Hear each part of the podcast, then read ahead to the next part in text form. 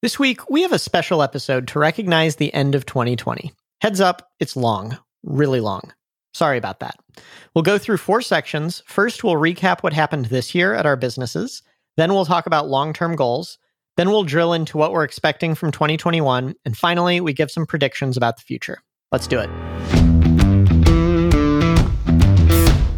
Welcome to Startup to Last, a podcast about building profitable software businesses that are meant to last. Hi, I'm Tyler. I run a bootstrap SaaS company called Less Annoying CRM. I'm Rick. I run a software enabled services company called Leg Up Health. So, Rick, we are doing the uh, the end of year recap episode. This is our second time. We're like, we're in this. We're real podcasters. We made it a year. Another year. We're what a year and a half, I think, total in now. Ready to dive in? I'm ready. Okay. Okay. So the hard part about this is we're going to try to hold each other accountable because we did an episode like this a year ago and um, we set goals. And so what we're going to do is say, what were the goals we set a year ago and did any of them happen? Keeping in mind, dear listener, that this was the year 2020 and nobody hit any of their goals. Okay. So let's start with personal stuff we'll mostly talk about business, but we need to talk a little personal. Your goal in 2020 was to get to a point where you and your wife feel comfortable having kids.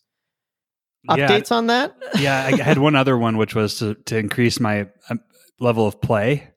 So uh, on personal, so I had two. I had one. I kind of did it a little bit differently. I said, "Hey, my personal goal is to play a lot, but my family goal mm, is yeah. to get ready to have kids." And so uh, I can update on both. I'll update on the kids one first. Um, we not only got ready to have kids, we started trying to have kids and we were successful. So we are expecting our first child in March, which was way sooner than I ever expected. Very nice. Congrats. Thank you. So I know you kind of referenced that earlier on the podcast, but in passing. So this is, uh, yeah, March, so, you said. Yeah, check, check check box on that goal. Are we going to have uh I assume as the date approaches we're going to talk about like what does this mean for like work and are you taking a bunch of time off and stuff like that? Yeah, when's the right time to talk about that? That's probably a 2021 thing. Yeah, yeah, probably. We've got enough on our plate for today, but uh lots of exciting stuff coming for you. Okay, cool. How about how about playing more? I, I did a ton. I I skied more than I've skied in years. I I'm playing basketball three or four times a week now, which is wow. awesome. I, in the in the summer, I did a lot of water sports and skiing, um, water skiing and that sort of thing, boating. So yeah, I've definitely accomplished that what I wanted to personally between those two. Okay, you had a hell of a you you, you checked your goals. Well, before we go to me, what else? Do you, did you have any other personal like accomplishments or noteworthy things you want to talk about from 2020? Uh, you know, not real, not yet. Um, I mean, the only personal thing that I'm I'm pretty proud of is the the newsletter. That I would consider that a, a personal hmm. accomplishment. Mm. Um, I I this year I will send 51 newsletters, uh, which means I only took one week off. And it's not necessarily that the content was great or I had a huge amount of subscriber growth or that type of success. It was just showing up every Sunday and not going in bed until the newsletter, not going to bed until the newsletter was out, um, was yeah. I, I consider that a pretty big accomplishment. Yeah, I if anyone wants to start a newsletter and is like second guessing yourself, I I subscribe to your newsletter, Rick, and I think it's a great one to look at because some weeks you've got like a new blog post that you can tell you put a whole lot of time into, and some weeks you don't, but you still send a newsletter out, and you you know it's links to something old or there's always something. And as a subscriber, I'm never like, oh fuck Rick, he didn't put as much effort in this week, which I think like it's easy to get in your own head and be like, should I really send it out this week? I didn't, I don't have new content for it. Totally. So congrats yeah. on that. Thank you. Thank you. Yeah. And those, and those are the, the hardest newsletters to send is when you're, they're usually late at night and you're like, I don't have anything that's good enough to send. And so I'm going to have to go light this week and hope mm-hmm. that my list, hope that this, the, the readers don't, don't get too upset. Yeah. I mean, I always just check in. I'm like, oh, this was a light week for Rick. Okay. Mo- moving on with my life. Like, you know, good. That makes me happy. uh, yeah. What about so you on the personal me, front? Right. So my goals were get a dog and exercise moderately three times per week. Um, I got a dog. Check. Uh, we Jolo. got him, Jolo. Jolo, not Sh- short for Jo-Lonn Dunbar, former St. Louis Rams player.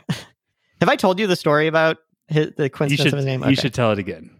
I'll tell very quickly that Shelly and I decided to name our dog Jolo after Jo-Lonn Dunbar, this Rams player. Then we moved into the last apartment I lived in, and I checked the mail for the first time and received mail to Jo-Lonn Dunbar. We were living in this NFL player's former apartment, and he was still getting mail. Just the the biggest coincidence in my entire life. Jolo. Jolo.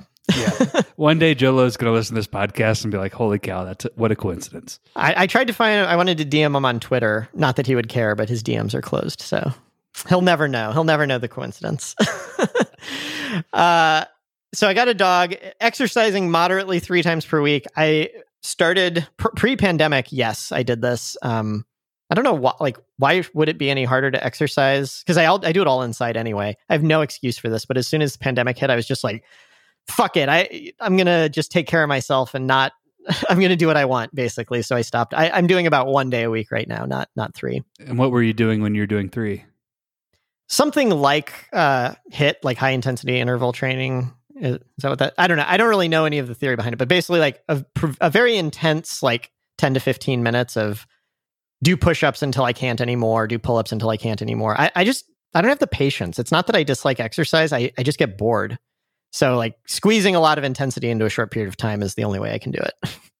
If you if it, you probably can't listener, you can't see, but uh, Tyler did this this big fist uh, to, to, imitate squeezing uh, things um, time in. Um, but such yeah, a you, man. Yeah, that's why that's why I did playing. Playing is fun. You don't get bored, but you still get exercise. Yeah, I just don't like any of those. Like, I'm very happy for you that you did all that. That sounds like objectively good stuff to be doing. I would not enjoy any of that. Well, for you, it's water polo. It was water polo. I not anymore. Not the only people who continue playing water polo in their 30s are like former Olympians or you know like D1 players. Um, I couldn't keep up with them even in my prime. There's absolutely no way I could play with adults now. Unfortunately, we should go play with 12 year olds then.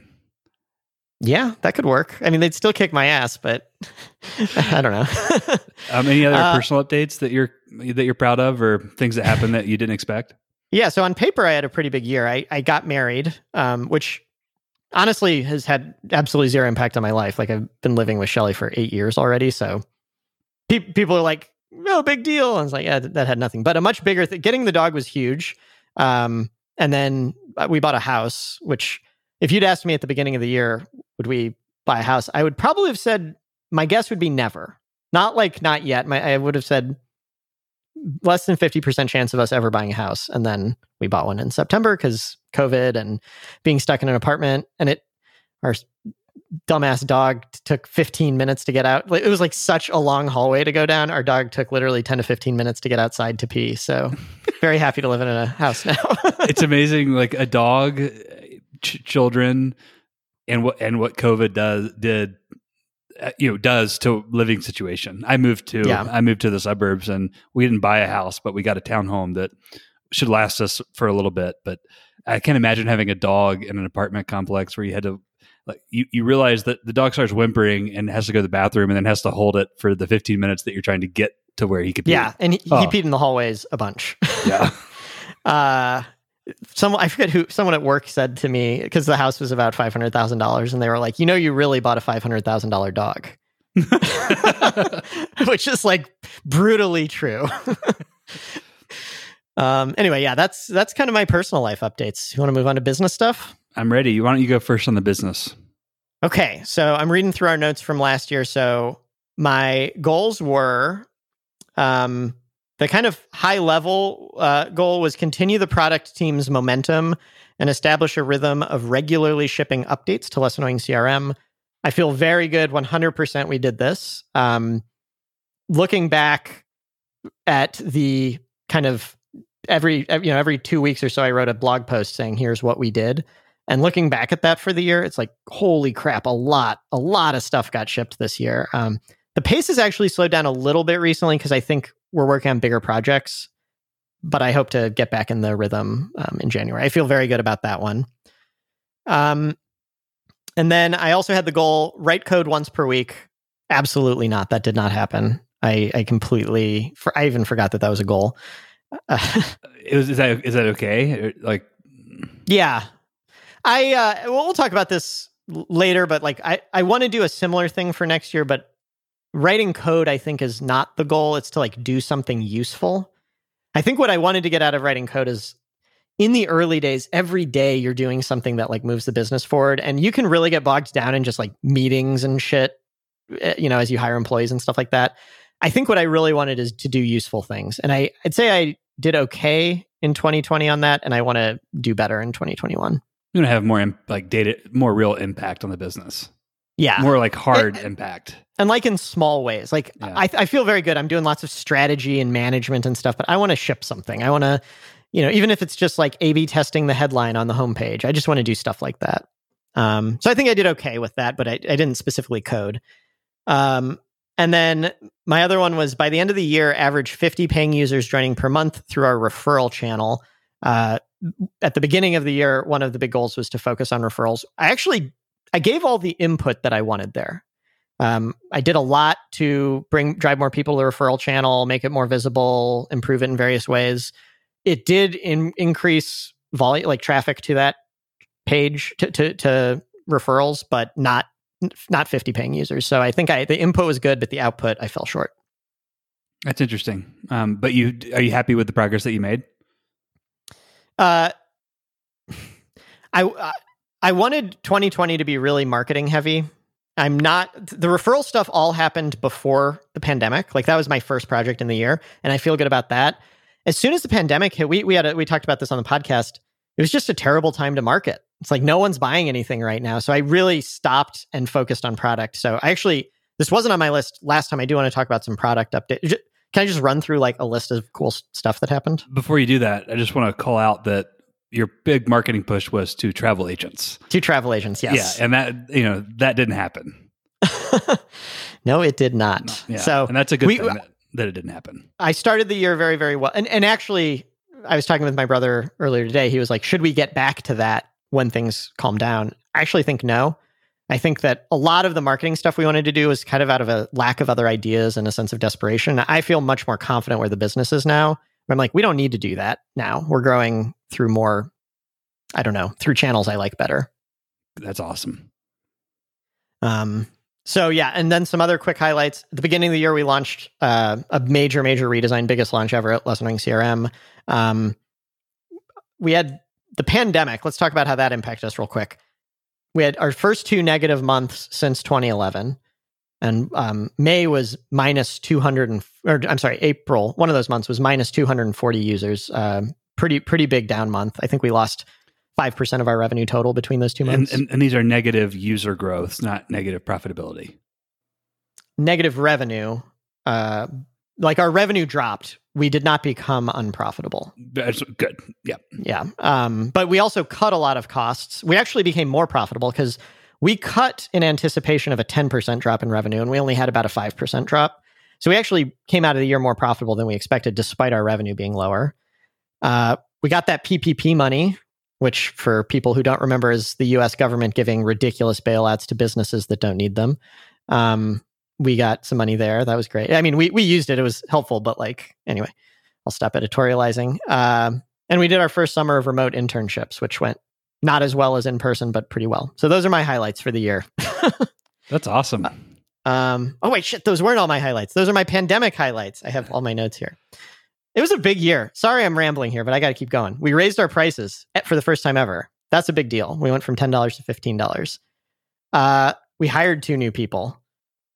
That was a big deal. And we made major, major improvements to our customer service team, like working on the right things so we can get a lot more done with the same team right now. So, okay, now I'll stop talking. That's awesome. Yeah, did you have product updates that you wanted to share? Uh, I realized I started writing them down here and didn't finish, but let's just say lots and lots of we, we launched two-factor authentication, keyboard shortcuts, custom fields features, just just a ton of stuff got launched. you're year. happy. You're happy with your business accomplishments for 2020. Yes, yes. Ecstatic, it sounds like it was a this exceed this year exceeded all expectations. It exceed yes, I would say I'm happy with this year and I'm ecstatic for what I think next year will be. Like I, th- I feel momentum in a way that I didn't a year ago coming into 2020. Um, but I think what happened in 2020 is not it's not the peak. It's just getting to like I think 2021 will be the big year for us. Last year at this time you were you were facing, you know, is this as big as the question of is this as big as less annoying CRM is going to be, and do I need to build a separate business? Yeah. Is it time to move on to another business that, to generate future growth? And it sounds like the answer to that question is a loud no. Um, this this can be a lot bigger than um, th- than it is currently. There are still some things I need to prove. I don't like if if you were an investor and I was giving you that pitch, you'd be like, "Well, I don't buy it yet." but I, I as the entrepreneur buy it, and I think I'm going to prove it next year. Yeah. Awesome. Cool. How about you? Um, on the business what side, were your goals for last year? Yeah. My goal was really simple as a high level. It was to I wanted to grow Leg Up Ventures monthly recurring revenue to ten thousand dollars, which gets me got me to a place where I could meet financial commitments to to my wife.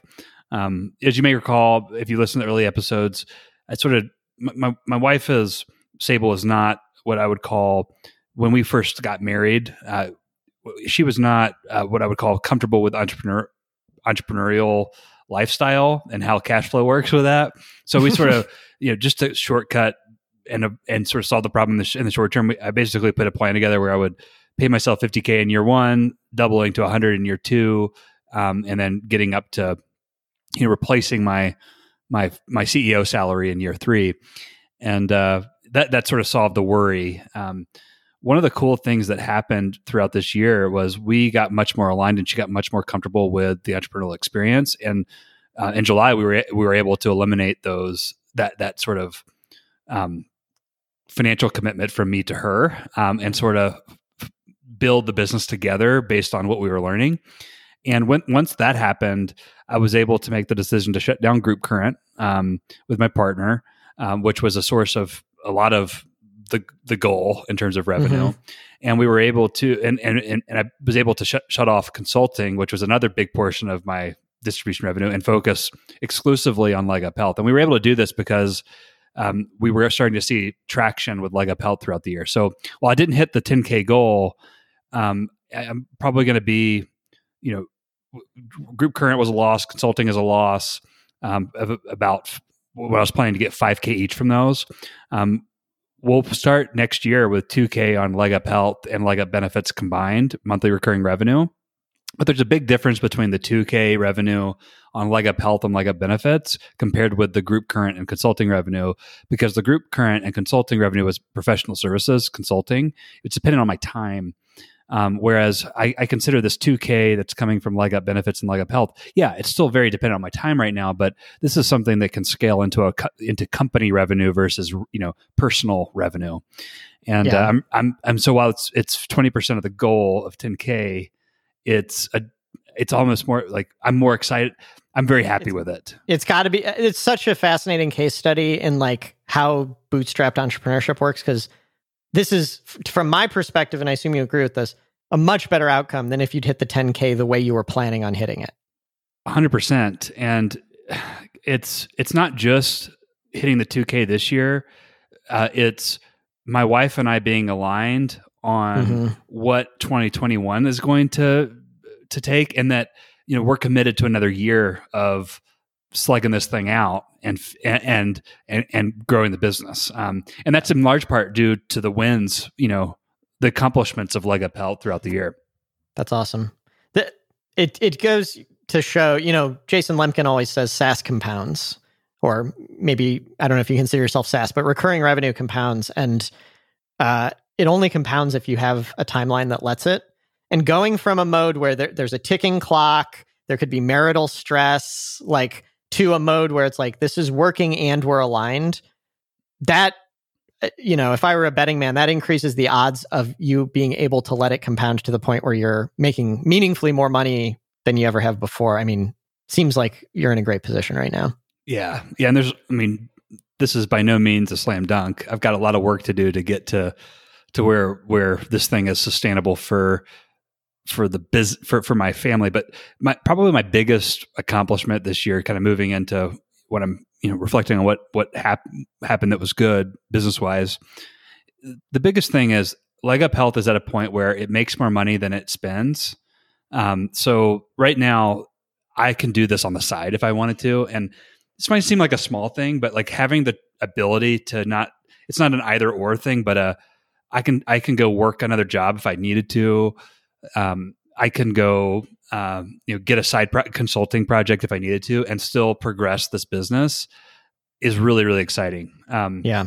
so th- I didn't, I didn't even leg Legapel didn't exist this time last year. It was an idea, um, and uh, that's a big big step forward. Awesome. Uh, Very th- cool. a couple other accomplishments I, I thought I'd share. One, um, I'm pretty proud of figuring out how to develop the leg up health product. Um, in that, in this, from the software perspective, um, I was able to cobble together a combination of low code, no code, um, and um, you know database tools to to make a an MVP and then ultimately turn that into um, a product that actually I'm not embarrassed about anymore. That people go, "Wow, this is what did you build this with?" They they assume I built it on some coding stack, and uh, so so I'm pretty proud of that. I I didn't know if I could do. The reason I'm proud of it is I didn't know if I could do it at the beginning of the year, and I figured it out. Um, and you know, We I had a lot of podcast episodes kind of agonizing over how are you going to get a product built. yeah, yeah. And it started with this. I mean, it- just to recap real quick, I started with a Slack channel and email as my my minimum sellable product.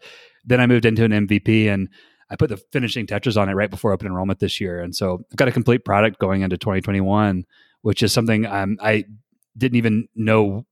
I, I started 2020 with no product and and and no true like company. I didn't start Leg Up Health until February. Didn't launch the minimum sellable product until May. So uh, anyway, uh, very very proud of that.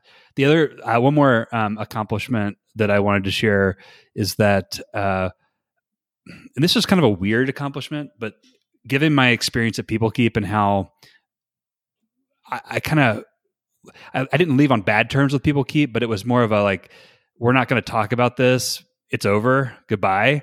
And I was Mhm. like, okay, um, but let's just get on the same page with how the company's going to run. You know, when you need me it was a my partner and I at Group Current came together and just you know jointly decided to shut Group Current down, and then over a period of three to like three almost six three somewhere between three and six months, sh- you know, move the client to a new a new situation, um, and then you know formally shut the company down, distributed you know tax filed taxes early, did all that, and we are still friends. Um, and I that's I've never I, I that took a lot of effort on both of our part, and I'm pretty proud of that. I can't explain it other than I've done it a different way, and it was not good. Um, this one was very different, which I think is a, a sign of I think my my I've, I've my emotional intelligence um, and my ability to to manage um, let's just say conflict and tough tough situations um, increased substantially this year.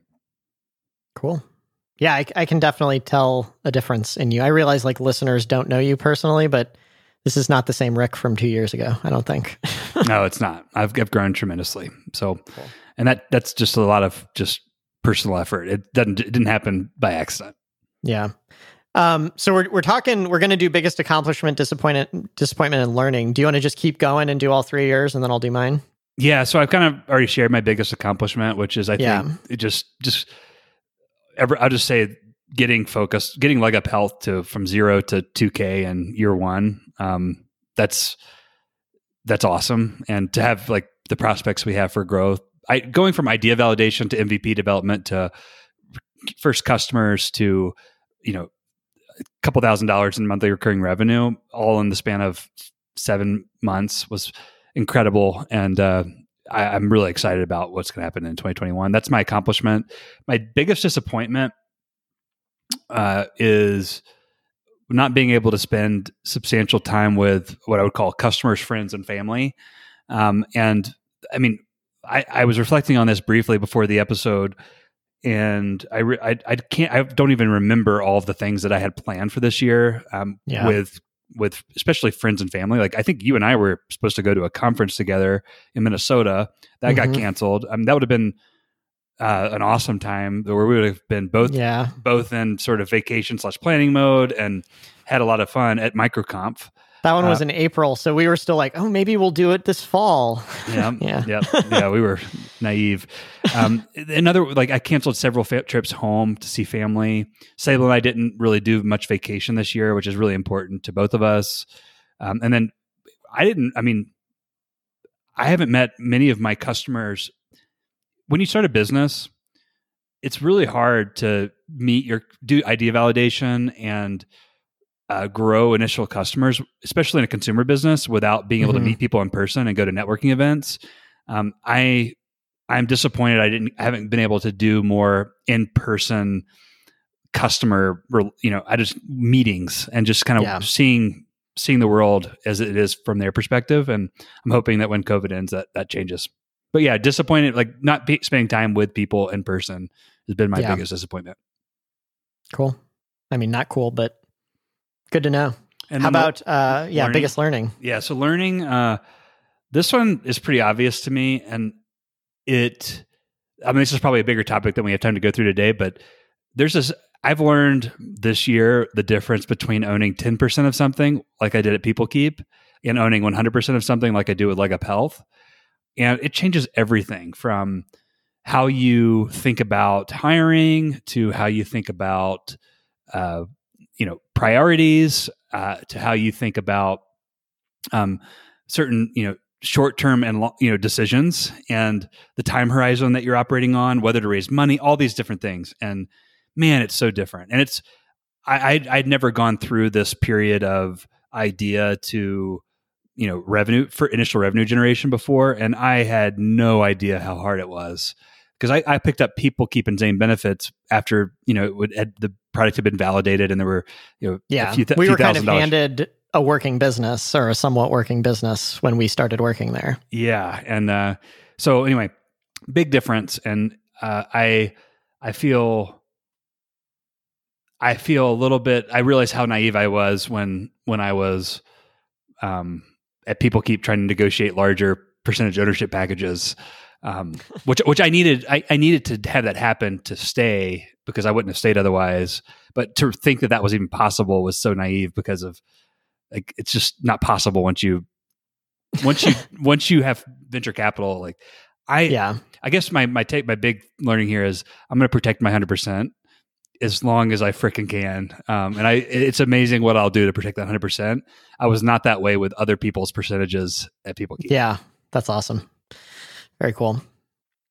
Um, all right. So for me, uh, my biggest accom- accomplishment, there are kind of two big things I mentioned this big redesign that we launched and the price increase. But I'm going to tie them together and say that my big accomplishment was change management. And that is to say, both of these were things that could really have rocked the boat. And as you know, trust is my word for my whole career. I've decided when I retire, I want trust to be the thing that I can say I did right. Um, so we launched this big redesign. I think we did a good job of giving people tons of communication in advance, tons of fair warning, uh, letting them opt in whenever they wanted. So depending on when their business has its busy season, we're like, you know, we're not going to force it upon you until, I mean, I think they had five months to opt in before we finally forced upon them. And then just kind of managing that whole thing. And then same thing with the price increase. I mean, we didn't raise price on current customers, so no one had a reason to be mad. But again, it's the type of thing that could erode trust or anything like that. And I, looking back, like both of them just went super, super smoothly. So I feel really good about that. yeah trust that's i mean awesome did you, have you always had trust be your number one thing or is that something that you clarified in the last year Uh, it was this podcast. I, I don't. Yeah. I think had I not been having all these conversations with you, I, th- I think I knew like intuitively. It's. I, I could have said like I care about this. I don't care about that, but I, I didn't have the word for it, and now I do, and that's great. yeah yeah it's it's a topic that that i find is at the root of so many different things that we do in business um hmm and I, I i mean yeah that's awesome cool good, good job Thank you. Uh, biggest disappointment. Um, in March, we hired a new CRM, co- or in February, we hired a new CRM coach who we then ended up firing in March. It's the first time we've ever fired a full time employee.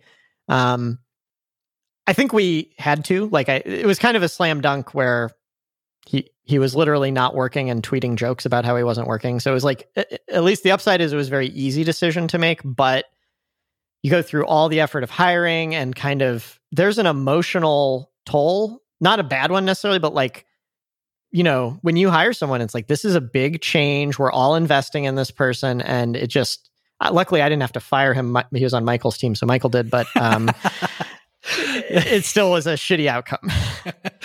yeah. so did, is that the first time michael's had to do something like that he has fired an intern one time before, but those are the only two people we've ever fired as a company. It's really lucky that you guys have done that. But again, it sounds like it's a yeah. A big part of it when you when you hire a lot of interns, we've sort of fired people in not giving them offers, right? Mm. There's kind of this deadline where you don't have to fire them, you just you're like so long, you know. Um so uh, it's not good to make light of someone getting fired obviously, but it was just coincidentally the absolute best timing possible because the reality is not having him employed not ha- forget him like not having that extra person during the pandemic and the recession was like a big part of why we didn't go unprofitable if we had our plan was to fire him and immediately call because we had just done the we just hired him so we just done the recruiting process we had a second person who was basically tied with him so we were just going to call her and give her the offer uh, but the day we fired him was the first day the stock market crashed in March. And so we pulled back. Like we still had no idea what was coming, but we were like, if this is a thing, we were, we're not going to want to give it a job offer right now. So we held back and then it crashed. It dipped even further the next day and even further the next day. So if we'd done it one day earlier, we would have hired someone that we probably shouldn't have hired. And if we'd done it one day later, I mean, I would have been a lot more gun shy about firing someone knowing we're in a recession and about to go remote. But uh, it basically, timing was perfect, but otherwise, it was just a terrible situation. Yeah. I mean, I, lucky you. Yeah. Ugh.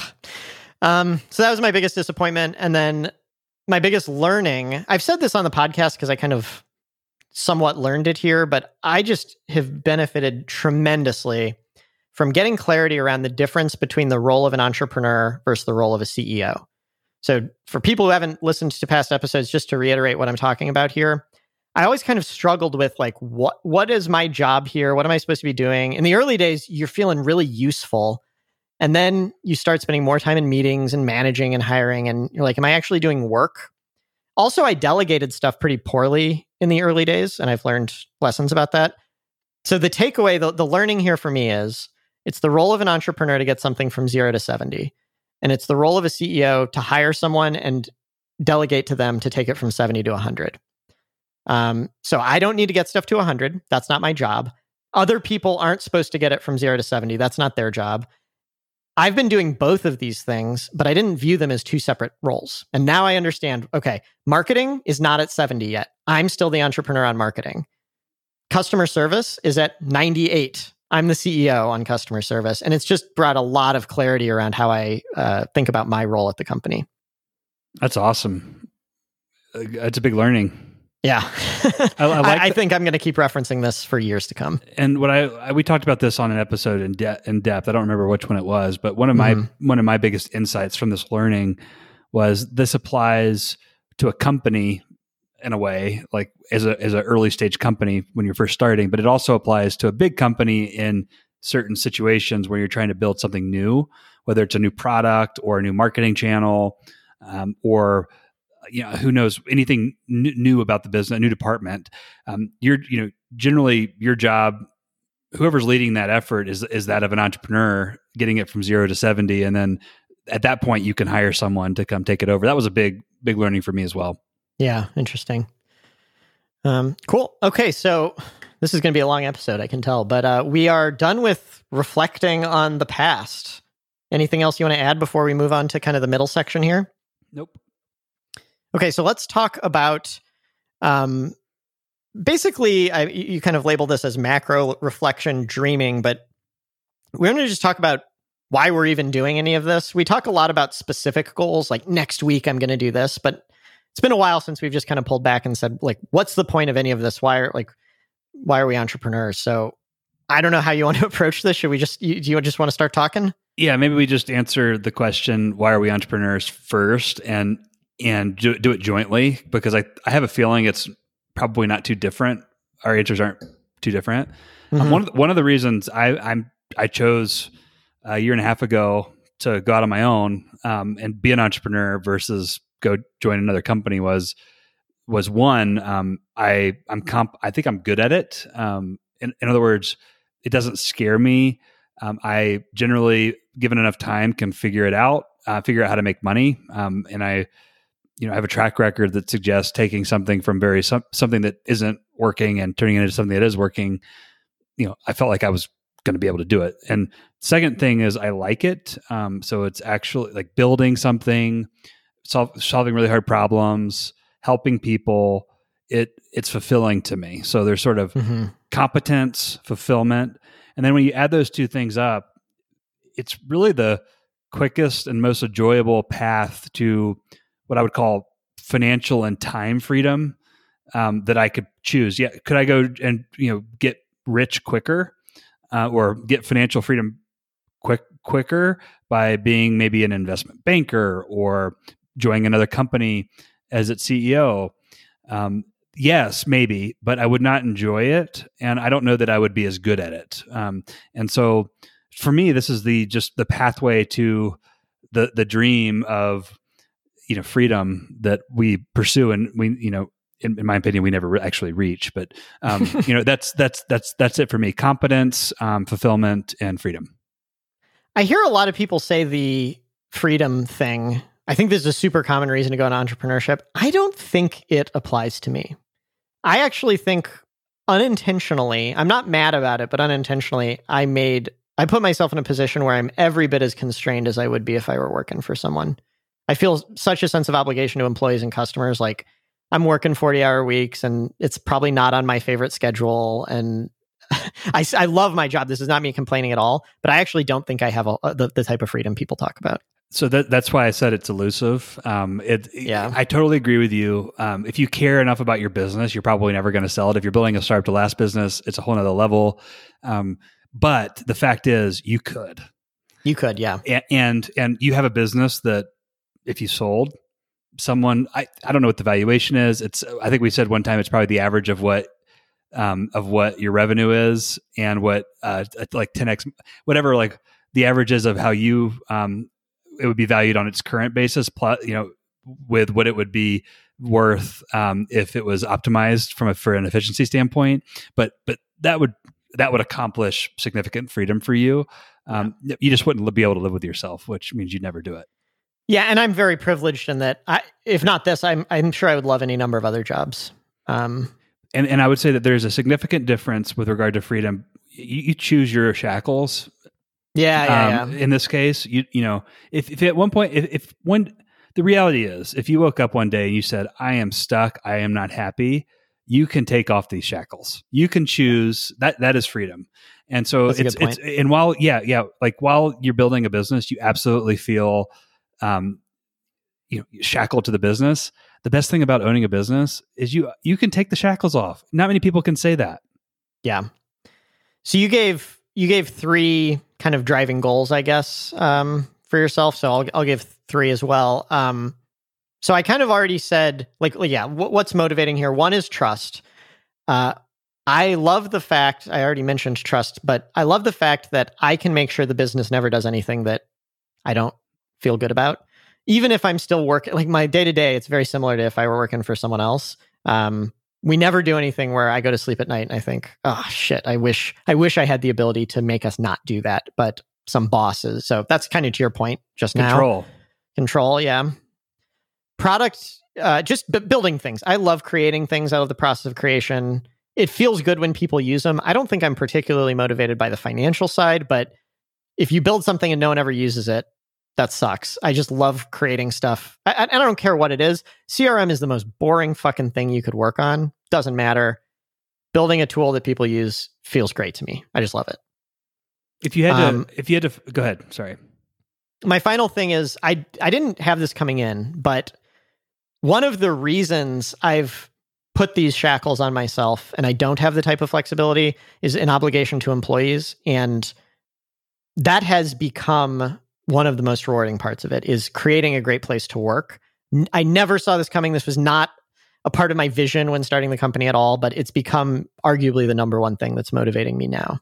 i totally yeah i totally get it uh i had moments of that at PeopleKeep and zane benefits um, where it was like man this the best thing about my job is the impact it has on other people especially team members um, and their lives um, but being able but, but yeah like i'm at, at your level where you are now where you control the the destiny and you can you can you know you, you, don't- you aren't beholden to anyone. That's a whole another world. So that's that's I, I, totally see that. Do you have any sort of like if you had to fly up and say what's the driving goal? Is there one that comes to mind, or is it sort of all those things? Um, I mean it, it's it's all of. I, I guess I have different goals related to all of them. I there's a different question you, you, asked here, which is like, what do I hope to accomplish? Which maybe that's a good way to frame my driving goal. Should I just yeah. answer that? yeah. What do you want? Yeah. Let's just move to what. What do you want to accomplish? Well, before we do that, I, I what, what's yours? What, yeah, I, I, think the one thing that we haven't talked about is sustainability of mm. of like happiness of, of a happy life, and part of what what's cool about a business is it does generate it does create that if you can get it to a certain point it, it, can become sustainable. And some businesses die at a certain point just like biology for humans. There's a biology of you know biology for organizations. Um, but it there's there's uh, this thing that's sustain that can become sustainable and it can sustain you and your family. It can sustain other people.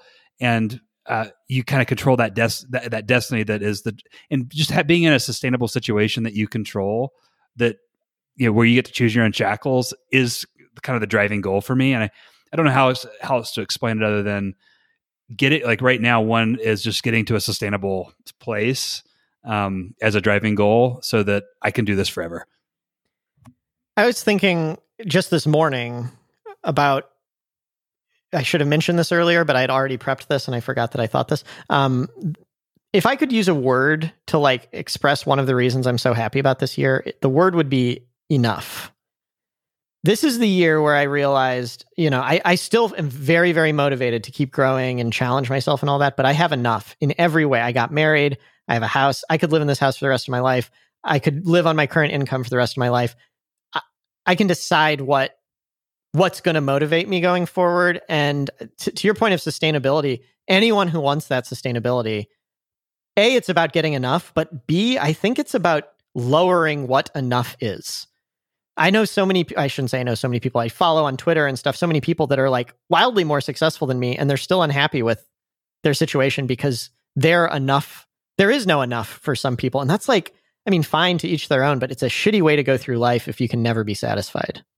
Totally. And the, the, but everyone's enough is relative Mm-hmm. The, the, key thing is like hopefully you do have something that is enough. If you don't, that's hard. That's a that's a sure that's an impossible goal um, to to reach. But the, the I think the key point for you is you're you are you ha- you are what you are producing from Less Annoying CRM is reached that point where uh, it's surpassed your enough number, and that just means it's it's that just is that is the holy grail of what I'm trying to accomplish at Leg Up Health. And I guess what, what, what one question that comes from that is once you accomplish that is it about protecting that? Is you know, is that what your driving goal is? Is protecting that sustainability of your enough number? What what is your driving goal once you hit that? I mean, that's what th- those are the things I think I was just saying. Like, um, the I mean, product and making a great place to work. Not that those weren't priorities before, but like one of the reasons I say like the marketing stuff we were going to do earlier this year that we stopped. I don't want to get back to it I wasn't interested in those projects and we're doing well enough as it is, you know? So no, I think product and being a great place to work are the two and, and trust, like I said, th- those are the things now that I don't have any, I don't have to care. Those, those are the things that I'm focused on personally. Cool. Um, but yeah, good, good point about the sustainability thing. So uh, what's your, what's your goal for the next 10 to 20 years? Um, I I haven't put a ton of thought into this. Admittedly, I just don't have time right now to really dream. That's probably smart. yeah, at the level I, the level I want to. But I did go through an exercise with Lena, and I kind of used it as a as as as a project to show her how to think about a business um, over a long period of time. And so I I said, let's just dream for a second, and and we we we sort of mocked up a business. I said, you know what, I'd like to have a business that makes ten million dollars a year and twenty percent profit. And why why that? Well, that means that I can have a couple partners that I'm paying a, a good bit of money. I'm paying myself a good bit of money, um, and I wouldn't have to worry about like that's more well more than enough to my enough number, right? Yeah, and probably well more than the enough number for the the key partners that I'm working with.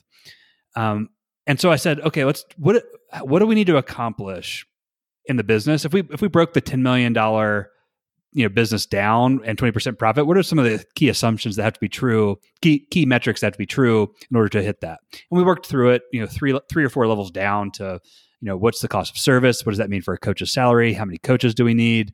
You know, what does it mean for a number of clients um, on leg up health, on leg up benefits? And uh, so it's, you know, those numbers get really big. And I'm not going to go into that in terms of like what I want to accomplish in the next 10 years, but basically it, it broke down into there's some stuff we need to do with leg up health and there's some stuff we need to do with leg up um, benefits. And more importantly, there's some stuff we need to do on the consumer side and there's some stuff we need to do on the employer side. And on the consumer side, I want to become the one stop shop for consumers who need health insurance. Whether you're on Medicaid, Medicare, individual health insurance, if you need to get your own health insurance, you can come and we'll take care of you. Uh, not know Do you this see like this scaling to the whole country? uh, I'm not worried about that. I, I, I don't. I don't think it needs to to hit the ten million dollar number. Um, but I I think it will be hard at some point on the in the next ten years to say no to certain markets. It would take so much discipline and p- letting people down to say no that I think it's impossible to, to, to sustain. So yes, I do think we'll be another another state. Yeah. Do I think we'll be in the all, countrywide? I don't know. Okay. Um, on on the employer side, uh, you know, it's it's. A, I want to. We we need to have built the benefits platform for all benefits. It can't just be for health. I like for for this. I think it needs to be something that is, hey, we are the payroll company for benefits, in that you put money in our platform and we help employees personalize that to their to their needs across all of the benefits that you could imagine health retirement education travel charitable giving etc and and we we just take care of it for you um, that's 10 year that's like the 10 year vision for me 10 million in revenue 20% profits and product development that is is differentiate like make sure that we're differentiated So those all sound like great goals, or maybe they're not goals exactly, but like a vision. Mhm. But there seems to me a bit of a mismatch here, which is like the product vision you described is a much bigger than a $10 million business. why I mean, if, Yeah. if this is like the place everyone goes to get health insurance, for 10 for 10 years so you're saying it gets bigger after that. Oh yeah, and uh, th- we had some other things like I wanted to have at least a twenty percent annual growth rate, but the reality is if we've accomplished the product stuff, there's going to be significant other growth rates. Um, but yeah, it's Okay. a big. It's the product's much bigger than the revenue. Okay. But I, is- I, that- I interpret yeah. it to be 10, 10 million is like the number where we're going to settle in, not where we're going to be. So I just misinterpreted that. So yes, gotcha. 10, 10 million is I would be really happy with, and if we did the product things, I would know that we could grow this for a long time. yeah. Very cool. I like it. Tell me about yours. Um, yeah, I don't. I I've talked about this before. Basically, the first ten year, I, I break Less Annoying CRM. The way I'm thinking about it is breaking it into 30 years, three 10 year chunks. We just finished the first 10 years, or really the first year of the second 10 years. So the first 10 years, the narrative is we built a simple, easy to use product for small businesses and bootstrapped our way to like a good foundation. That's what we've done. I think the next 10 years, I'm hoping is about turning that into a suite or a bundle of products where we can solve more problems for the same people. Um, I don't exact I don't want to say I don't care about what those products are, but I could list 15 and I'd be happy with any four or five of them. But things like, you know, we want to build ca- uh, appointment scheduling. I want to build a good note taking tool, web forms, invoicing, and maybe even more accounting stuff.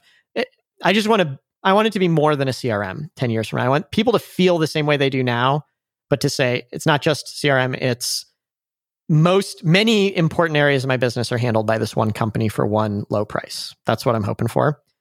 And then I want the next 10 years to be more about innovation and to say rather than taking existing product categories and making a less annoying version, I want to create something new that has never existed before. I don't think it's going to be that crazy, but like if you take all these things and build them into one platform, at some point, one plus one equals three, and it's actually something new altogether. The same way I, I think Notion is this right now, right? Notion is a combination of four or five different things, but it's better than if you used those four or five things separately. That's what I want the the third decade of the business to be. And is that from the perspective of like the whole market, it being a new thing, or is that from the perspective of your small business customer? Uh, probably the whole market. I think. Um, it's actually I'm, I'm getting way ahead of myself here, but I've talked to you about like naming the company and stuff. But this like is that. dreaming, right? Like that's a- this is dreaming, let's right? just let's put a disclaimer out there. Like this is if no one is allowed to hold us accountable to these things, um, this is simply thinking bigger than what we normally think big, and it gets us excited and it makes you think about how to do these things and whether you're make whether your present day is aligned to your big future plans. And so, Rick, yeah. if if you're not at ten million dollars in ten years, I'm going to call the whole thing a failure. uh, no, you're you're absolutely right. Yeah. So the the me getting ahead of myself thing is, I think the less annoying branding is going to be beautiful for the second phase of this. Less annoying invoicing, less annoying email, less annoying whatever. I think my goal for the third phase is we can't less annoying branding doesn't work anymore because no one there's nothing to compare us to.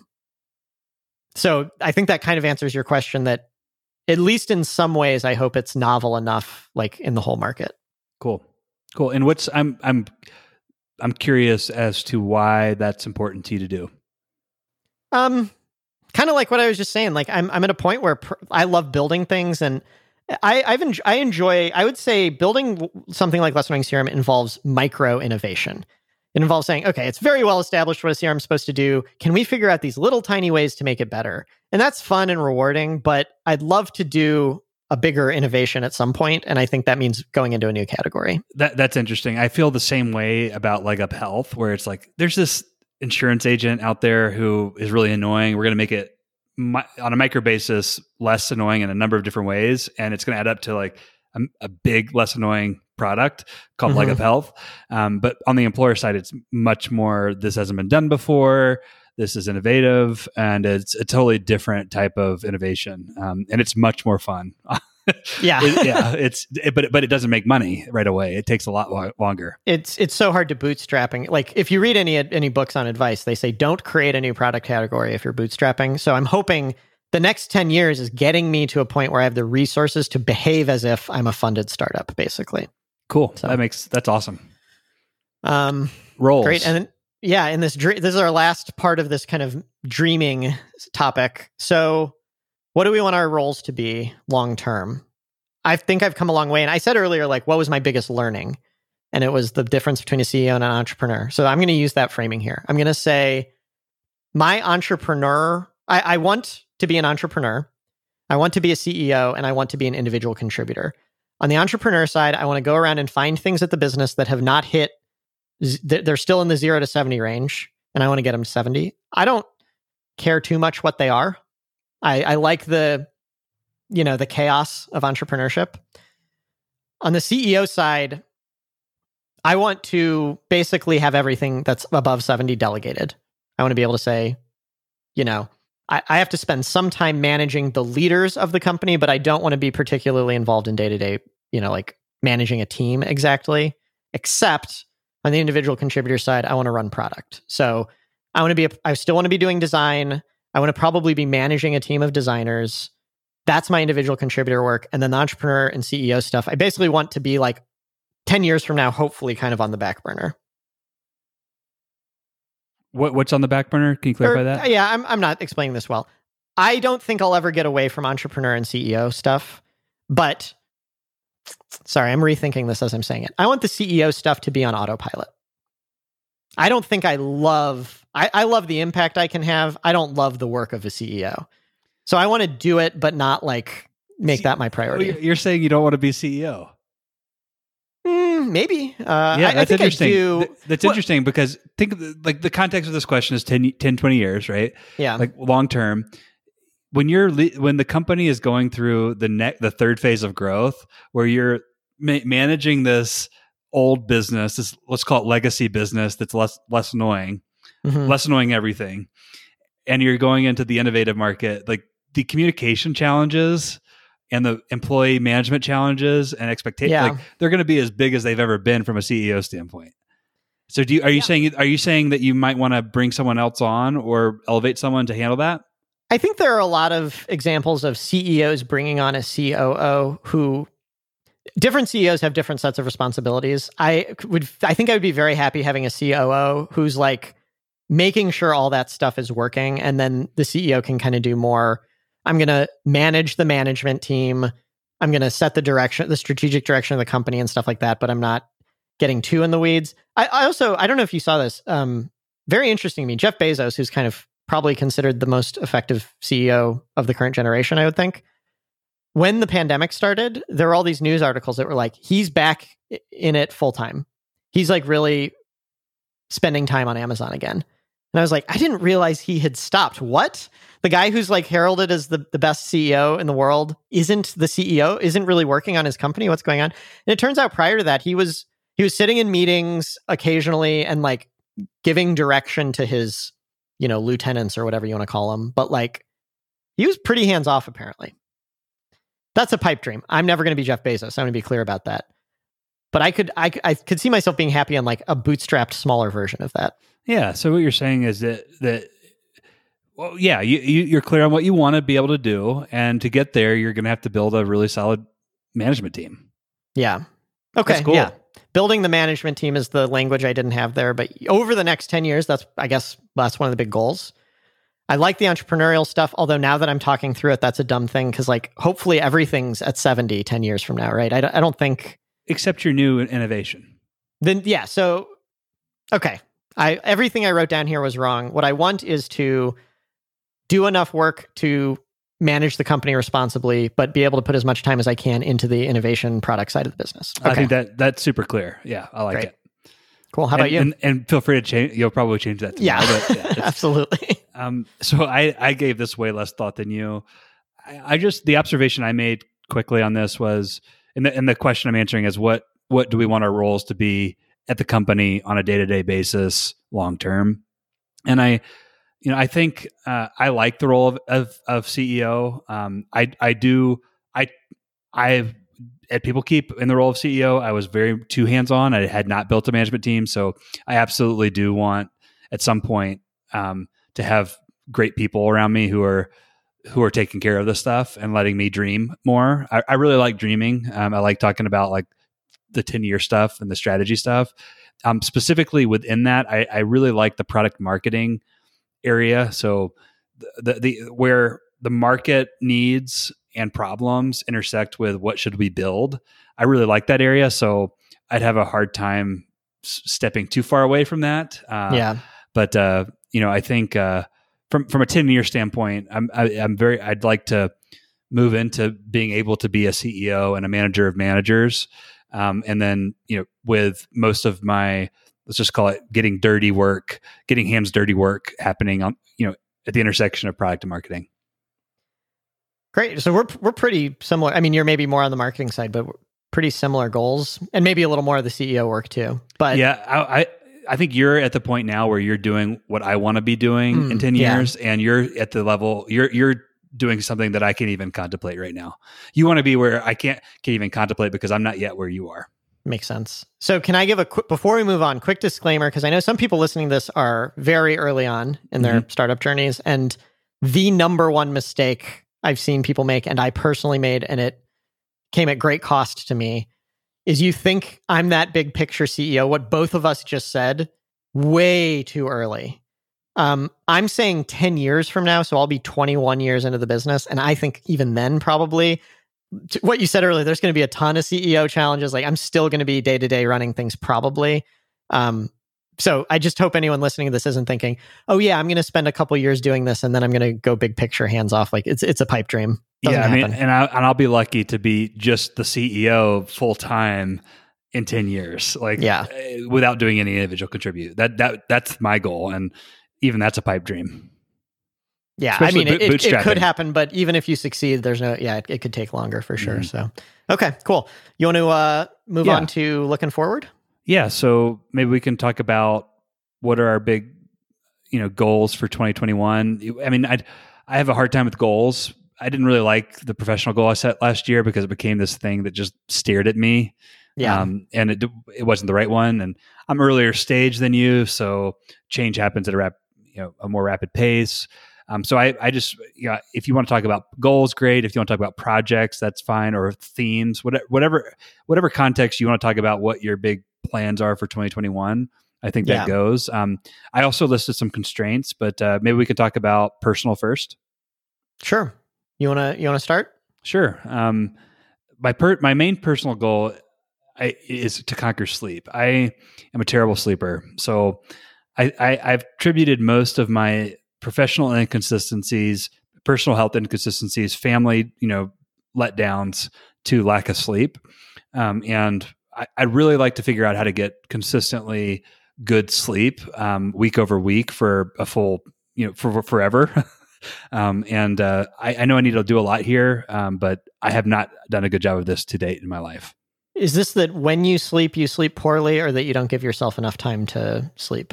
It's more complex than we have time to go into it okay. with an episode, but it's everything from you know, not going to bed when I should go to bed, to not being able to fall asleep when I want to fall asleep, to you know, not um, you know, drinking caffeine too late in the day, to mm. bad habits um, at night, and it's it's just a, a lot of. There's going to be as much unlearning, I think, with figuring out how to conquer sleep um, as it is learning how to sleep. But just bad habits probably being the number one cause. That that's a great goal that's a top tier. Like I'm always very skeptical of like New Year's resolutions and stuff, but that's a so important and b like concrete enough that I feel like you can actually do something about it. Yeah. So if you're listening and you know, warning to you, Tyler, we're going to be talking a lot about sleep in 2021 on this podcast. This is actually now a sleep podcast. We're not talking about startups anymore. Uh, cool.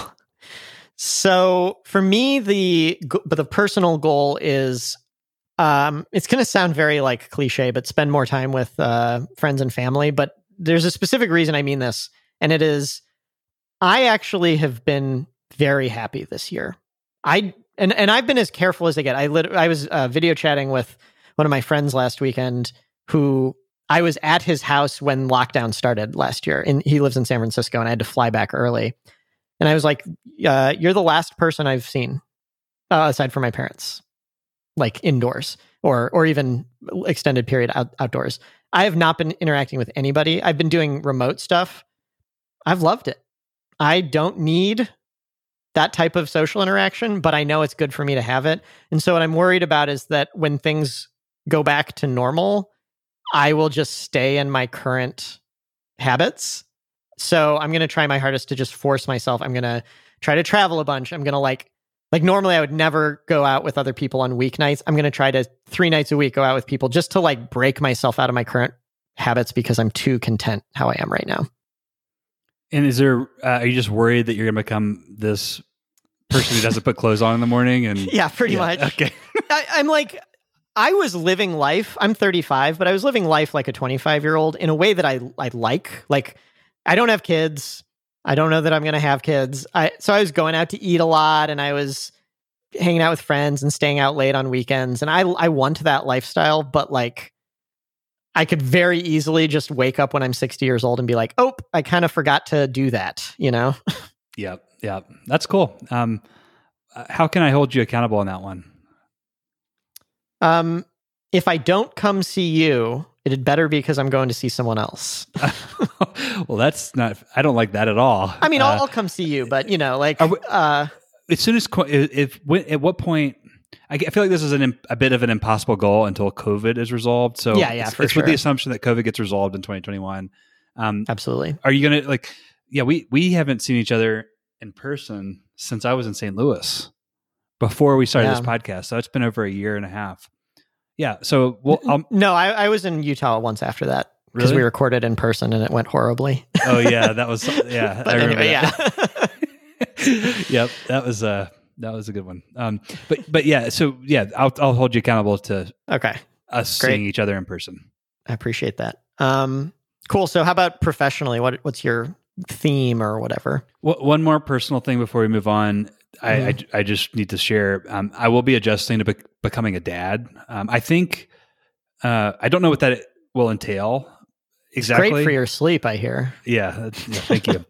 um, but but Sorry. I do. I know. Yeah, it'll. yeah, it's, it's going to be a challenge. So I, I, guess I would just set another goal is to just adjust to, to being a dad and seeing what that means for uh, my professional, you know, capacity, I guess, uh, yeah. is the is the right word. So I, I, need. I don't know. I don't have a concrete goal here. I just need to acknowledge that, and I think it's probably more of a constraint that I just need to be a good do my, be be a good new dad. Yeah. I I hope you're planning on like really taking some time off and all that stuff. Oh yeah, um, it's a it's a demand from Sable that she's going to be taking a good good maternity leave, and she wants me to. I, I can't take you know, I have to be available to clients to, to some degree if they have an issue, but it's going to be very. It's not going to be a, a, a once the baby is born. I think for at least two weeks, um, maybe even a month, it will be very, very. Nothing new is going to happen at Leg Up Health. Let's put Yeah. it that way. Yeah, just reactive work. hmm Cool. uh, uh, professional. So my biggest, um, so I, I, it's just going to sound just like my goal was for last year, but instead of setting a goal, I thought I'd, I just say a theme. Um, Yeah. I think, I think it's grow and automate. Um, and I'm going to skip to my biggest worry real quick because I think my goal will be better understood in that context of the worry. So, um, one of the questions we answered is what what are you most worried about in 2021? And one is just growth, being able to do this sustainably, and the second is being able to scale the quality of service um, with that growth. Yeah. Yeah. And so, um, as a result, you know that's what I'm worried about. Uh, and so I want my th- my focus to be taking a- away that worry, which takes me back to sort of a higher level theme of Startup to Last. One of the biggest realizations I had early on in this podcast when I was thinking about starting a business with, um, and talking to you about it was how how important it is to be defensive to defend against fear um, creeping in because when you make fear based decisions in a business, oftentimes it's the, with the short term in mind, not the long term, and it threatens your long term viability. And so I look at this fear as like the biggest threat. My fear around this is the biggest threat to like the longevity of of Leg Up Ventures. Mhm. And so I, I need to just crush it this year on on grow and automate. So the way I'm going to measure this is sort of two two buckets. One, I'd like to get to 10k in monthly recurring revenue on Leg Up Health uh, and Leg Up benefits combined, and this roughly translates to 20 um, Leg Up benefit customers and 200 Leg Up Health clients. Um, so uh, very Seems very doable. doable. So, like to get put it in context, I have two leg up paying leg up benefits customers. I need to 10x that, get to 20, um, and then I have 40 uh, leg up health clients. I need to 5x that and get to uh, 200. Um, the the cool thing is about if I focus on leg up benefits is that if they you know that generates leg up health client opportunities. So um, Yeah, you Poten- potentially get there just from doing the, the leg up benefits part. correct, depending on how big the companies are. Yep. Awesome. Cool. And And, then that sounds like a realistic goal. Like my, my best, uh, Less Annoying CRM's best growth year ever was, I think, uh, 12x or something like that. This should probably be your best year over year growth year because the smaller you are, the, the easier it is, and you're shooting for five to 10x. So Mhm. that sounds that sounds reasonable. Thank you. Um, and then the second bucket is automate via software where I can and outsource some of the manual stuff where I can. Um, tr- the the manual transactional stuff. Um, I, I- Mhm. I need to be very, very. I need to focus on that in the first half of the year, um, so that when I'm focused on the growth in the second half of the year, it. Uh, so I kind of look at it this as like two movements. One is preparing for growth, and the other half of the year is second half of the year is um, executing on the growth. Cool. So you You- may be hiring a virtual assistant, that type of thing. I don't know. I don't want to get into yeah, we'll, we'll how, figure it out. but Okay. but I, I think they're gonna. I'm gonna have to be creative in this business because it is not a SaaS business. Yeah, that makes sense. Uh, yeah, for me, so I'm I'm kind of have similar reaction to goals that you do, which is like I know I'm gonna well, it's just gonna stress me out for no reason. So I'm just gonna say what my themes are gonna be. Um, again, I see three roles: entrepreneur, uh, CEO, and individual contributor. Entrepreneur, uh, I want to focus on marketing. This is this is the big weakness of Less Annoying CRM right now. We we have a good steady stream of customers coming in, but we have no control over it. I have no concept. Like I could not hire a marketer right now and apply them effectively. Um, so it'd be nice if at the end of the year, whether we have the money to hire them or not, I could say, I have a working thing.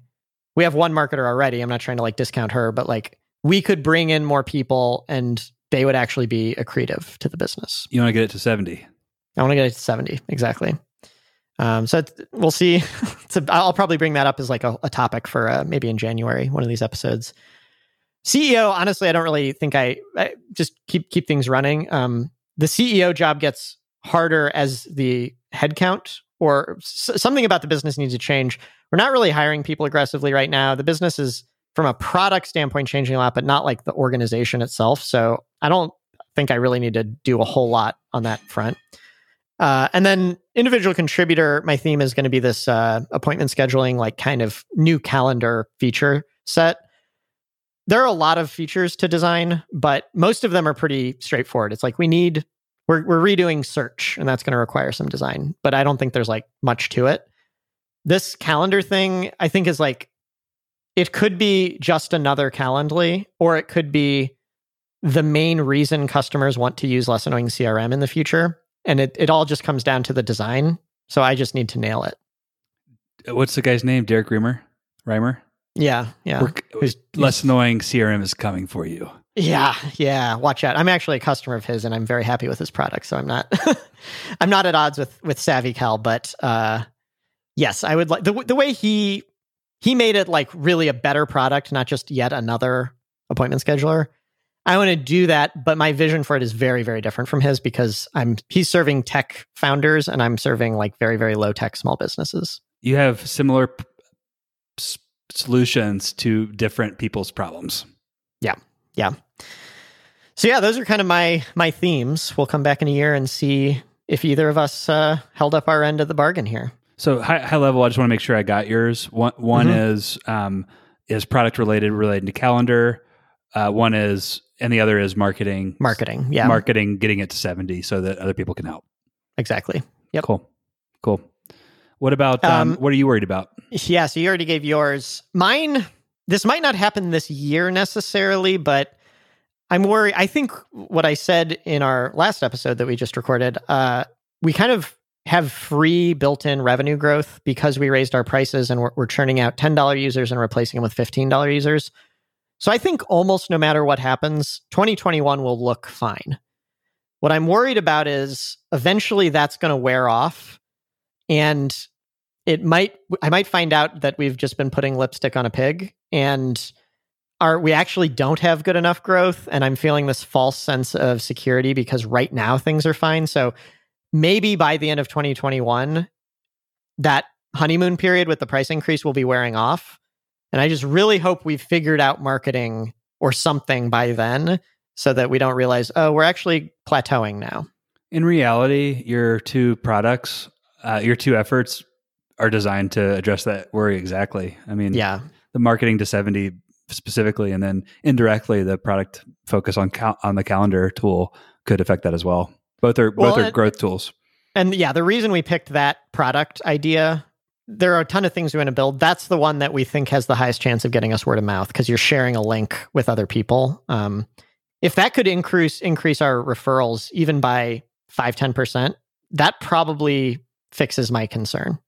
cool yeah i mean it's funny how how both of our goals slash themes for 2021 are related to our biggest worries. And it's great. Like i'm it'd be pretty embarrassing if that weren't true. Uh, anyone listening maybe like go through this exercise yourself and if those don't match up like maybe that's a problem. Yeah totally. Totally. When is there ever a case where they wouldn't match up? Or shouldn't?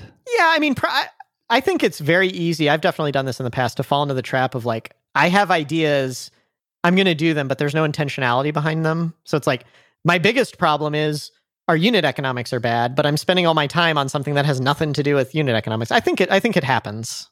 It is that happens okay to, me. happen Only if your biggest worry is like not really that big of a worry. I think. so never yeah Yeah. yeah rarely if ever cool cool um, what do you want to learn in 2021 Um, I'm not sure if this quite answers that question, but what I put down for this is I want to remind myself how to iterate quickly. Um, when when you're early on at a company, there are a million things to do, and you can't help but move fast. Or if you don't move fast, you fail. So there's survivorship bias here.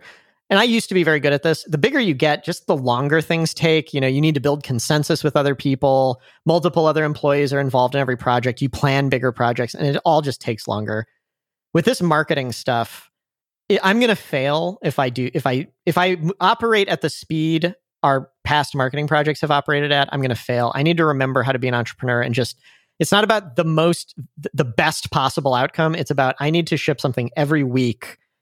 Just try things, try things, try things, and just keep moving. I need to get that muscle memory back. It's more that you're not going to fail enough if you continue down the path that you're currently going. You need to fail, True. increase your failure rate so you can have a more higher probability of finding the success. Yeah. So I, I just completely reprioritized all my marketing. I have a big Kanban board of marketing projects. Everyone that's big, I just moved to the bottom. I'm like, I don't care how excited I am about this idea, how likely it is to work. I'm doing the smallest things first to try and get myself in the habit of just iterating. Cool. Yeah, that's. I think th- there's something there for me as a learning too. Um, from last year of, of I, I, I got that wrong on marketing where I was trying to do the big stuff mm. as opposed to just throwing stuff against the wall and see what happens. It's such an easy trap to fall into. It's so hard to stay disciplined about it. Yeah, yeah. Cool. How about you? Uh, for learning, I, I, I need to learn more coding, specifically uh, how to work uh, with API data, um, and then I specifically want to learn how to dynamically uh, generate email emails based on data and send them. So transactional. So our monthly updates, for example, we pull data um, in through an API, and I'm doing that manually currently. And then I we construct a an email based on that data that updates each person on their policy. Uh, I manually construct that monthly update. So I, I think if I learned how to build do both of do automate via code both of those uh, you know sort of pieces i think it would unlock a lot of opportunity for me because i'd be required to learn a lot of things um, elsewhere. So for example i you know if i solve that problem one i'll solve one of our biggest automations but i'll also perhaps be able to add things to the product that i wouldn't have otherwise been able to add. One example might be a lot of uh, some some percentage of our customers have hsa accounts i'm sorry health savings mm-hmm. accounts hsas and being it, for example, doing a played um, or plaid, I'm not sure how you say it, but doing uh, you know an integration where they could pull in their HSA balance uh, hmm. could be done. If I knew how to code an API with the APIs and do some of the things, should be able to do that too. So anyway, I those are the two things I'm going to focus on. Um, and if I, I think if I do those, I'll identify other things I can apply those learnings to. Yeah, yeah, cool. Do you know what tools you'd use for the no code email thing? Um, I don't think it would be no code. So I'm specifically oh, saying okay. coding. Yeah, because I think you could. Well, it'll be uh, it'll be interesting to see what you come up with. I think for the API side, I probably need to code, and then so I'm mm-hmm. thinking that since I'm coding that, I might as well just you do the emails well. via code as well. That's fair. We should talk about that though, because we've actually started doing. We, are obviously coding a lot of stuff, but some of our emails are getting more and more into the no code space. We're doing a lot through Drip and Zapier and stuff like that. Cool. Love to talk about but, that. Um, cool. Okay. So, final thing here. We did this last year. We're going to do it again. Each of us is going to make a prediction real quick. Let's just say what our predictions were last year. So, yours was that there will be an all in one leader who will emerge in the no code industry. You're shaking your head. That did not yeah, happen. did not happen. Uh, if anything, it was the year of no code failures. Um, I, mm. One of the one of the biggest things that happened is a lot of the no code tools that I use in particular um, kind of reached this point where they're they had to like stop responding to customers because they realized the demand outsized what they could scale. And mm. so there, it's almost like every no code tool that I was interested in, Adalo, MemberStack, and uh, Webflow had the, maybe not Webflow, but Adalo and MemberStack. Adalo maybe is how you say it. I, I don't know how to say their name, but but they they kind of had this moment of dead silence where they were going through and realizing, crap, we can't add more features until we refactor our entire code base. So um, it was a kind of a step backward in order to go a couple steps forward. Another interesting observation in the no code space is that MemberStack, which I would have called a no code tool in 2019, has sort of they've raised some capital and they've sort of shifted to we are low code uh, billing and user authentication for developers. So they're hmm, kind of exiting the no code space um, and more focusing, doubling down on the on the low code space. The uh, and then Webflow has just kind of stayed pretty much the same as they were a year ago. And I really thought that the that the innovation would come from Webflow, and it did not happen. So, what about you? How, about, how did your predictions fare? So my prediction um, was that starting a software business without venture capital would become more mainstream over the next year, and That's what I that's what I wrote in the notes. But if I recall correctly, I was specifically talking about that these other funding mechanisms like Earnest Capital and Tiny Seed would become more mainstream. I'm in a bubble here. What what's your perception of that? Do you think that happened? They're certainly louder and um, more like they they they have more followers. I yeah. I, I don't meet people who I haven't met anyone who's actually received funding from mm, this yeah. non-traditional path. But if you, I think you probably can speak to it better because well, you are in that bubble. Yeah, the bubble I'm talking. I mean, I became an investor in Earnest Capital, um, and I just I follow all all the people doing this. I think I'm going to give myself like a B on this rating. I don't think it like 100% happened, but I, I think all of those have increased their following and it's normalized, even if they're not funding more companies. I think it's like a more mainstream thing. The other thing, though, that I didn't exactly predict, but it's part of this, there's a lot of these rolling funds that are becoming really popular. Have you followed that at all? Yes, but this is traditional VC, correct? I don't think so. I mean, may- maybe Tradition- like legally it is. It seems like it's mostly through AngelList, and it's um, it's uh, equity deals. Yes, I agree with that. I don't think that these are institutional investors, though. I guess that's Maybe by definition you are, if you, but yeah, they're, they're kind of angel, angelish, right? Kind of syndicated angel rounds. yeah. So, so if anyone hasn't followed this, the, the trend that I've seen is like people who have a following and some kind of deep insight into a space. So, for example, I think Gumroad has done one of these. They sell their product. They're a platform for people who create info products to sell them online. Then they created something like a rolling fund to invest in the best info product creators basically leveraging their special access and insight to get deal flow. Um, so there's all these rolling funds from people who are not venture capitalists, but are saying, I have the ability to like find talent better than anybody else in this niche. Um, that seems to be increasing in prevalence. A couple other examples: Morning Brew, one of the Morning Brew founders launched one. MakerPad um, launched one. Uh, I, I, gosh, there's one more I can't think of the name right now, but those are two other examples. Yeah, yeah. So I, I think that um, this is a more than one year shift, but I still feel good that my original prediction is in the process of happening, I think. Cool. So, how about for this next year? So, you go first. okay. I'm going to say three three trends that are happening. This this is not my prediction because there's I'm kind of too late. If I'd said this a month ago, some of these would seem interesting, but they're too obvious. But then I'm going to say what I think will happen as a result. Okay, the three trends are First of all, I think there's a maturation of the initial wave of unicorns. So, unicorns being privately valued companies, uh, pr- private companies that are valued at over a billion dollars. The first wave was Dropbox, Slack, Stripe, uh, Airbnb, Uber, companies like that. Um, they have all either gone public or are about to go public or have gotten acquired. You know, Slack went public and then got acquired. There is a maturation where these are no longer startups a lot of people who are involved in these startups have extracted their wealth from it, which means there are a lot of people with A, entrepreneurial experience to go start new companies, and B, money to invest in new companies. So that's trend number one.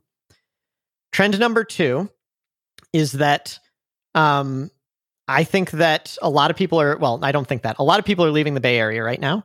Uh, Miami seems, oddly enough, seems to be one of the main. Have you followed this? Like everyone's mm-hmm. moving to Miami. Yep. Um, Bay Area, great place, magical place. I lived there for five years. Its biggest problem, it's got a lot of problems, but its biggest one was it's just overpopulated and they won't build housing. A lot of the people who got rich and fat off of the last 20 years of Silicon Valley are leaving. That's trend number two. And then trend number three is, I think, uh, 2021. Obviously, there's a ton of momentum building up for uh, regulating big tech. Some of these companies I think are going to get split up. Maybe not this year, but in the next year or two.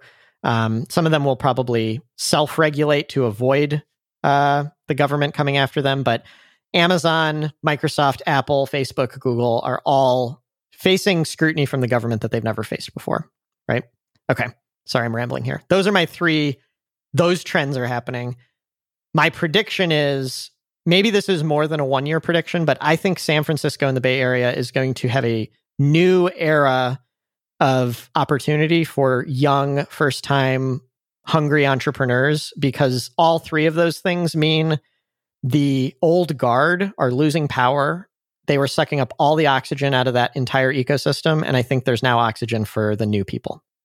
So you think San Francisco is going to reinvent itself? Yes. Cool. I, I hate I hate to say that because like I want it to be you know I'm very contrarian and I don't want it to happen again there, but I think it will. and who do you think is going to lead that charge? I think probably the the wave of people who were early employees at those first unicorns. There's a lot of millionaires and billionaires who haven't haven't really taken a shot. I think the last five years it's been impossible but aren't to go after any of these big companies. Are those the same people moving to Miami or are those different people? I think like the people who invested in Slack type companies are the ones moving to. I, oh, actually, sorry, a lot of people are moving to Miami, but there will be enough new thinkers and new money in the Bay Area. If I were a college student two years ago, I would have said, "Do not move to the Bay Area." Right now I'd say go there. There's opportunity there. That's what I would say. Cool. I don't know what I'm talking about though, so yeah. take this all with a grain of salt. cool. Well, how will we know if it came true? Like, what's the sign? That's that's a good question. Um, I mean, I I think I'd kind of say you'll know it when you see it. I, I think that tech tech startups in the Bay Area have been boring for the last several years. No one wants to go after any of the big markets because there's so much anti-competitive behavior by the Googles and Amazons of the world. I'm not sure how you measure this, but are there like interesting like can you name an interesting new company that came out of Silicon Valley in the last year and like the kind of consume like software space? Nope. So if if neither of us can name anyone, then I'm wrong. If if we can name a handful of exciting new companies, then I'll say I'm right. That sounds good. That sounds like cool. a plan. What's um, your prediction? So I actually liked how you did the trend observations. I didn't prepare that, but let me see if I can set my prediction up with some some trends that I'm observing. Um, so specifically in the healthcare space, uh, what COVID accelerated mass like massive innovation and regulatory change in the telemedicine and what I would call digital health space. Um, so going to a doctor online and or via your phone, um, and having that covered by insurance or Medicare government programs, uh, pharmacy delivery, uh, assuming you never leave your home, healthcare coming to you type things, especially for primary care. Um, COVID also accelerated remote uh, remote meetings, as we all know, which has has led to people getting more comfortable with video um, and meeting people, having synchronous video conversations. And then third, uh, the uh, COVID's also had this massive, this is more of an observation, but negative impact on mental health. Like we're, we're, we're going to face people sort of a, I, th- I think I'll just translate this into two predictions. One on, one is on the video front. I think that we're going to see increased adoption, massively increased adoption of asynchronous video in the professional space. I think we're going to see it in the doctor in the in the medical profession, and I also think we're going to see it in the team environment. Um, and, and, and third, in the customer to you know the the the service provider to customer space. Um, I've I've tapped now that I'm comfortable with video chatting with anyone in the world. I'm already tapping into asynchronous video just by stumbling into it uh, for client interactions and it's so much better than email in some cases. What what tools are you using for this? Loom is a tool that I'm Loom. I'm using, but I think I think it's not perfect for yeah. some of the use cases I have, and I I think there's a tremendous amount of opportunity for asynchronous doctor visits, as, you know, asynchronous team meetings. I just I I think video asynchronous video ha- is going to have its moment in 2021, and I can't I don't think it's had it yet, um, but I think uh, everything's there for it to happen in 2021. Would you do you want to talk about that? I I mean, I'll just give my reaction to that. I love this prediction. It should happen, whether it does or not. I'm very skeptical it happens in healthcare. That is not an industry that is uh, on the forefront of anything. oh gosh, I hope it does. There's no reason why you couldn't have an asynchronous video.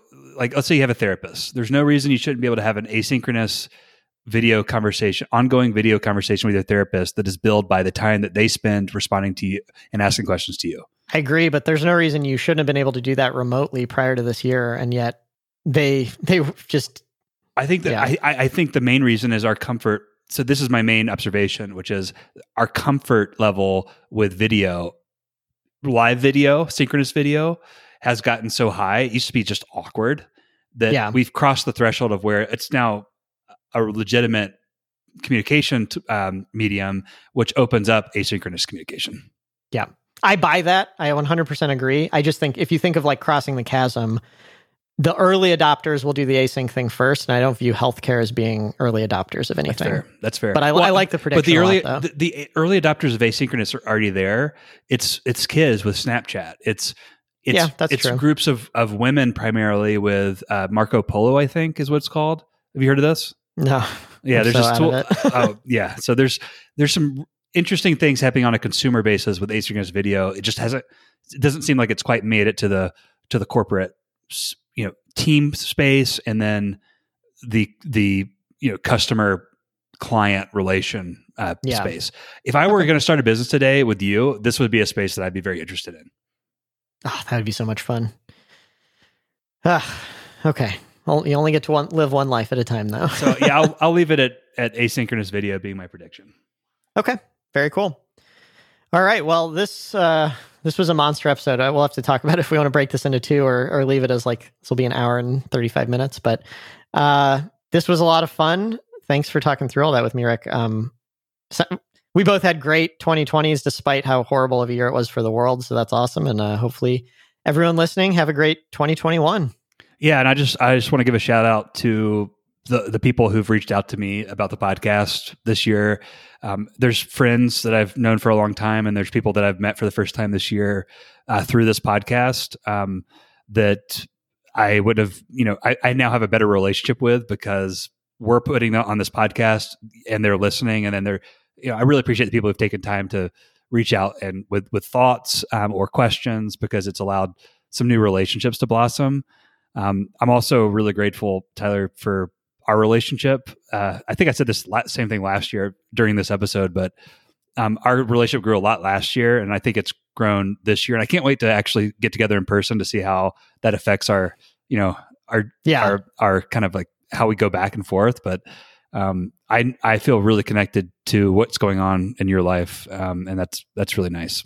Yeah, same. Th- this podcast has been a great thing for me. Uh, if anyone is thinking about doing it, I was really nervous about the time commitment, like spending an hour every week plus producing it and all that. It's it's I look forward to it every week. It's not uh it's not work, it's not a chore at all. So if anyone's got a, a buddy you want to talk to once a week, start a podcast. So, here, here. Um, well, I'll, I'm not going to do the normal sign off. I'll just say, uh, see you uh, in two weeks or see you next week. yeah, see ya.